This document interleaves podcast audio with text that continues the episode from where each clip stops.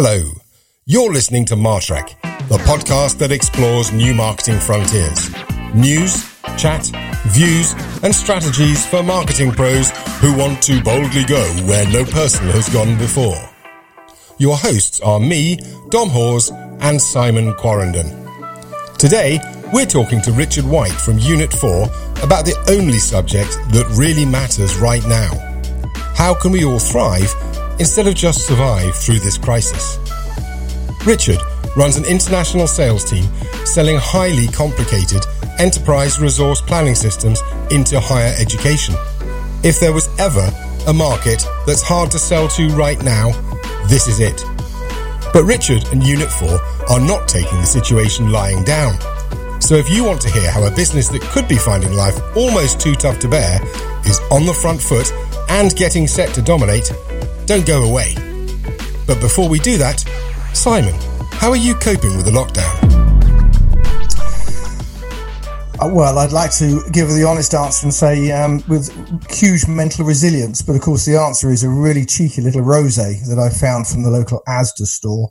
Uh, actually, it's a combination of both. So the the, the rosé helps in the evening, but But it was a, it was something that was taught to me a long time ago, which is about mental strength. And mental strength is something that people can practice along with physical strength. And what it's all about is just focusing on the things you can control rather than the things you can't control. And it's such a simple thing. But the reality is, of course, we are all complete news hounds and news junkies, and we're absorbing so much news. And it's so easy to get overwhelmed by the whole process.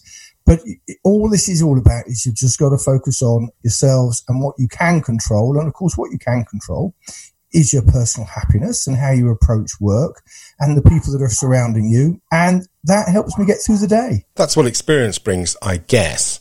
I have to tell you, I found the first couple of weeks really hard. But at the time, it was really important also not to show that to the outside world. Now, a couple of weeks ago, you may remember you gave me exactly the same advice that you have just given, to focus on what I could control. So together, we decided we were going to get on the front foot, to ignore the hard times because they were out of our control, and just to focus really on good communications and team building. And it's kind of working. Yeah, and you, you, you. We started off having daily calls with our M Ds. We've now moved to twice weekly. You are extremely good at keeping in touch with them, and you you ask them the questions on a regular basis. What would you give yourself scores out of ten for your business and for your personal selves? And you know it's infectious. I, I think our positive attitude is infectious. The M Ds are generally very positive, or at least that's what they're telling us. But I think they generally are. And, you know, together we are look, we're trying to look for opportunities where perhaps it's so easy for this business just to, uh, you know, pull the duvet over your head. But but now is not the time to pull the duvet over your head. Now's the time to throw the duvet off and embrace the day.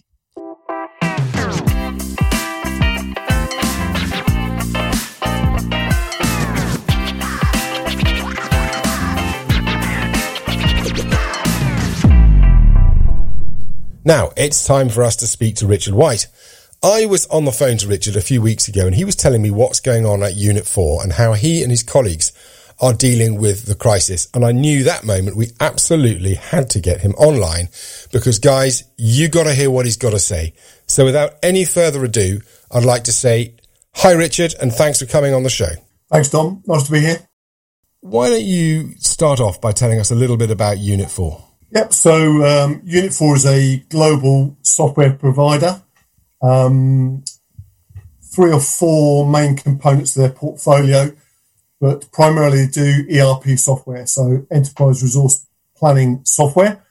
And uh, in my case, I'm sales director uh, for the higher education vertical across U K, Ireland and Europe. And we sell a specific suite of software which caters for the needs of universities, in simple language. How have you guys been affected by the lockdown and the crisis so far? Well, it's challenging, um, to say the least.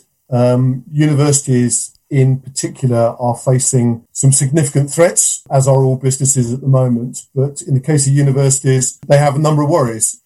I always describe them as an enterprise business that sells a product, which is education. And certainly in the U K space, students pay over nine thousand pounds a year for their right to be educated.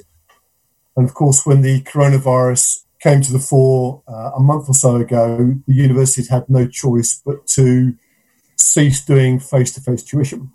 So very rapidly, they had to find a way to move towards remote learning for their students, which was a huge challenge. Uh, they were not geared up for that in any way, shape or form. So that was the immediate challenge. But the, the significant challenge they face now is around financial planning. They're a business, so they need to get a certain number of students in as their customers starting in the September intake. And of course, there's a lot of debate at the moment about will the universities be able to reopen in September to start off with, or will they be able to commence and carry on with their uh, student intake in September but deliver remote learning, or indeed will they have to postpone the intake through till January next year or even beyond? That's the first issue. The second issue is the really lucrative revenue stream for universities are foreign students, because they can charge significantly more in terms of tuition fees. And the, the great unknown is, will foreign students want to enrol with U K uh, institutions or even European institutions on the back end of the coronavirus? How does that affect how you guys then are behaving? Because I can't imagine anyone particularly wants to be engaged in a sales process at the moment. But because you guys are dealing in E R P, which by its very nature is an enormously complicated solution-based sales, I'm guessing the cycle's very long. So how are you, how are you finding it's affecting you, your people and your company at the moment? Yeah, well, I mean, it's a good it's a good uh, point on. I mean, we've experienced a marked slowdown, um, obviously. We're trying to, and the sales cycles are, are very, very long indeed. I mean, typically more than twelve months. And then from decision with the customer through to full implementation might take another two years. So these are really big strategic decisions that um, the institutions are having to take. And the the uh, opportunities opportunities that we had in flight typically have stalled. And I've taken the stance with, with my team that we need to be cognizant of the fact that whilst these are important decisions for the customer to make, they've got even more important decisions that they need to make in the interim. So we're taking a, a very soft touch approach with our customers. And I'm picking up, and when I speak to colleagues in other industries, picking up that um, people are getting weary of being pushed by, by sales teams to try and progress opportunities that, frankly, are not at the top of their priority list anymore. We we need to keep in the forefront of our customers' minds and ready to resume as quickly as we can once things free up a little bit. But at the moment, we've got no choice but to be patient. In the current climate, marketing is hard. But do you know what isn't hard? Making sure you never miss an episode of your favourite podcast. So tap the follow button on your podcast and you'll never miss out on the latest episodes of Unicorny or Marketing Difference. You can even go back and listen to our back catalogue of amazing episodes. If you do that, please leave us a review. It would mean so much. Richard, it's a really interesting area, isn't it? I mean, from a, a, ma- it's a, a the ultimate management task for you is you've got presumably a team of uh, highly paid, highly skilled uh, sales personnel that you've worked long and hard to, to to give them the skills to encourage them, and if they're any good, they'll have built and are nurturing, you know, substantial pipelines. Um, how do you how do you keep them motivated? How do you reconcile? You have to respond to the clients clearly. You know, your team can't be seen to be trying to push large-scale E R P s- solutions onto their clients, you know, at a time when they're, you know, when they're, when they're simply not thinking about buying them. And yet, on the other hand, you know, your own team are there to sell. How, how do you how do you manage that process? Well, it's hugely challenging, in, indeed. You know, my team are new business only. So at the lowest level, from an income level, from their perspective, if they don't sell, it impacts their earnings significantly. The remote working piece is not an issue. My team is spread all around the U K and in Europe as well. And by default, we work from home anyway. That's just the way that we operate. But keeping the motivation of the team going is, is a huge challenge. Frankly, they've got no choice. No, no, nobody's got any choice at the moment. It, it, it is what it is, which sort of sounds a bit fatalistic. So I took the view um, when this started that, you know, you can flip it over. Okay, you can look at it from a very negative perspective, but you know, my my career has been longer than I wish to say in a public forum. I've been doing this for a long time, and in, in a strange way, we've been gifted the benefit of time at the moment. Which, when um, when we're operating as we would normally operate, life runs at a frenetic pace. it, it is is absolutely flat out, especially, you know, when when you're really in the depths of an opportunity, negotiating and such like. It, it is all-consuming, both on the client side and internally.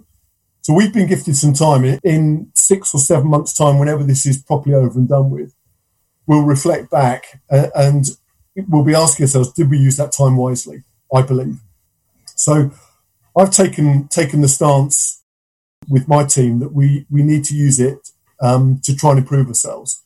So this is skills improvement. So, you know, as an example, we're doing some sales skills training. I mean, I've got a highly experienced team. So this this is um, along the lines of, you know, account planning, opportunity reviews, going through metrics, white space analysis. A lot of this is sales mumbo, mumbo jumbo, but we're we've pressed pressed the pause button. We're taking a look at our pipeline. We're being really analytical about the opportunities that we've got, and we're taking the time now to plan so that when things free up again, we're in the best possible place. That's the first thing we're doing.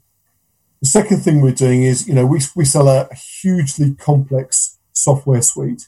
Our shop window is our ability to demonstrate this software clearly and precisely.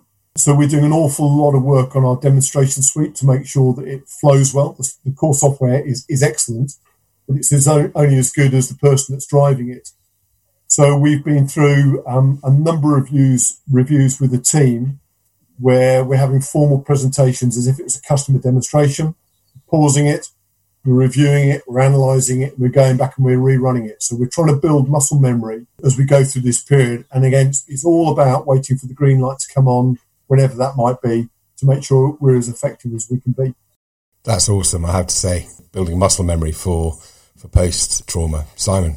You're using this time in a really positive way to be super, super competitive. And I, and I just love that, because the, the mindset, the positive mindset you would need Uh, to, to, to get your team to see this as as as a worthwhile exercise is enormous. I mean, you know, as you say, this is a team that you recruited to sell, and they're not selling, but actually they're going to be, uh, when they come out at the end of this, they're going to be even better salespeople than they were when they went in. I, I find that's really commendable. I think it's also um, testimony to the to the mindset of the organisation I work for. You know, you hear a lot about organisations furloughing or making staff redundant at the moment. And this is a very high-paced business I work for. It's a, it's a, a P E-backed organisation, um, originally Dutch. Its roots mainly in um, in North America. And the stance of the business is that we're still recruiting. We're still recruiting. Um, the, the remit being, if there are A players, eighteen players out there, we need to get them and we need to get them on board. And again, this links through to the getting ready for when we restart again, because the software is immensely complex. It takes an awful long time to be become unconsciously competent with it. And, you know, if I had somebody starting with me next week, the reality is they wouldn't be effective really in the field, even if they were experienced and had um, specific industry experience. They probably wouldn't be totally effective for six months anyway. So if we have another two months of lockdown to go, why not use two months of lockdown to bring someone up to speed? And then we've only got a four-month wait before they start becoming effective again. So it's all about, you know, for me, I think some organisations have to regroup. They have to make deep, deep, deep financial cuts. But, you know, let, let's not lose sight of the fact that as a as a private sector organisation, we have to deliver numbers. And, you know, if you look at um, twenty twenty as an example, Q one's gone. Q two's a write-off, effectively. We've got some business that will come through that had some uh, momentum anyway. But we, we're going to have to try and deliver a twelve-month performance in whatever that might be, an eight-month year. Now, th- there'll be some slack given, I've got no doubt, for the fact it, that the world is not functioning the way it would normally function. But we have to deliver. It's a fact of life. So that means, therefore, once we start working again, we have to overperform. So it's improving the win rates. It's about, you know, using some fairly blunt language, uh, pick the right fights. You know, I, I would rather, I, my mantra with the team is I, I'd rather they work on one opportunity that we've got a great chance of winning and we execute it perfectly than chase around after three or four opportunities that are possibles. So let's just be really, really effective with the time, execute flawlessly, and um, you know, give it our best effort to deliver it in uncertain circumstances. Richard, given that you've got, uh, you know, like big, big ticket sales here, do you get support from your marketing team? Do you, you and the marketing team integrate to try and uh, address accounts, or are you very much on your own? Yeah, so so we, we run both account-based marketing programs and um, and broader market programs as well. So we're we're doing a lot of work at the moment. You know, so we're we're, we're trying not to sell to our customers at the moment, and uh, you know, my, my view is that's the right approach. So if, if you can't sell to customers, but you want to be at the forefront of their mind, what do you do? And for me, it's thought leadership. So we're, we're you know, at the moment, we're in the planning stages. We're going to do some industry roundtables. What we're trying to do is, you know, it sounds um, a little bit smug, I suppose, but we're trying, we're trying to deliver real value to the marketplace. And for me, my, my background is uh, is primarily private sector sales. Now I'm working in the higher, edu- higher education field. But as I said at the start of this interview, um, you know, uh, higher education, these are big enterprises. They are mm. enterprise businesses that sell a product, which, which is student education. So we we are trying to let the higher education customers gain some insight from private sector learning. So how would a private sector um, approach the challenges of attracting, recruiting, and retaining students? It, it's, it's no different to a mobile network provider trying to attract new customers to their network in a highly competitive environment. Every university is competing. You know, there, there are more than one university in the majority of big cities. What, why would why would one student go to one university in Manchester when they could go to another one? What's the differentiator? So I'm I'm trying to help the universities think about or take the lessons from the private sector into the education marketplace, attracting att- attracting customers in, in a very aggressive uh, and competitive marketplace.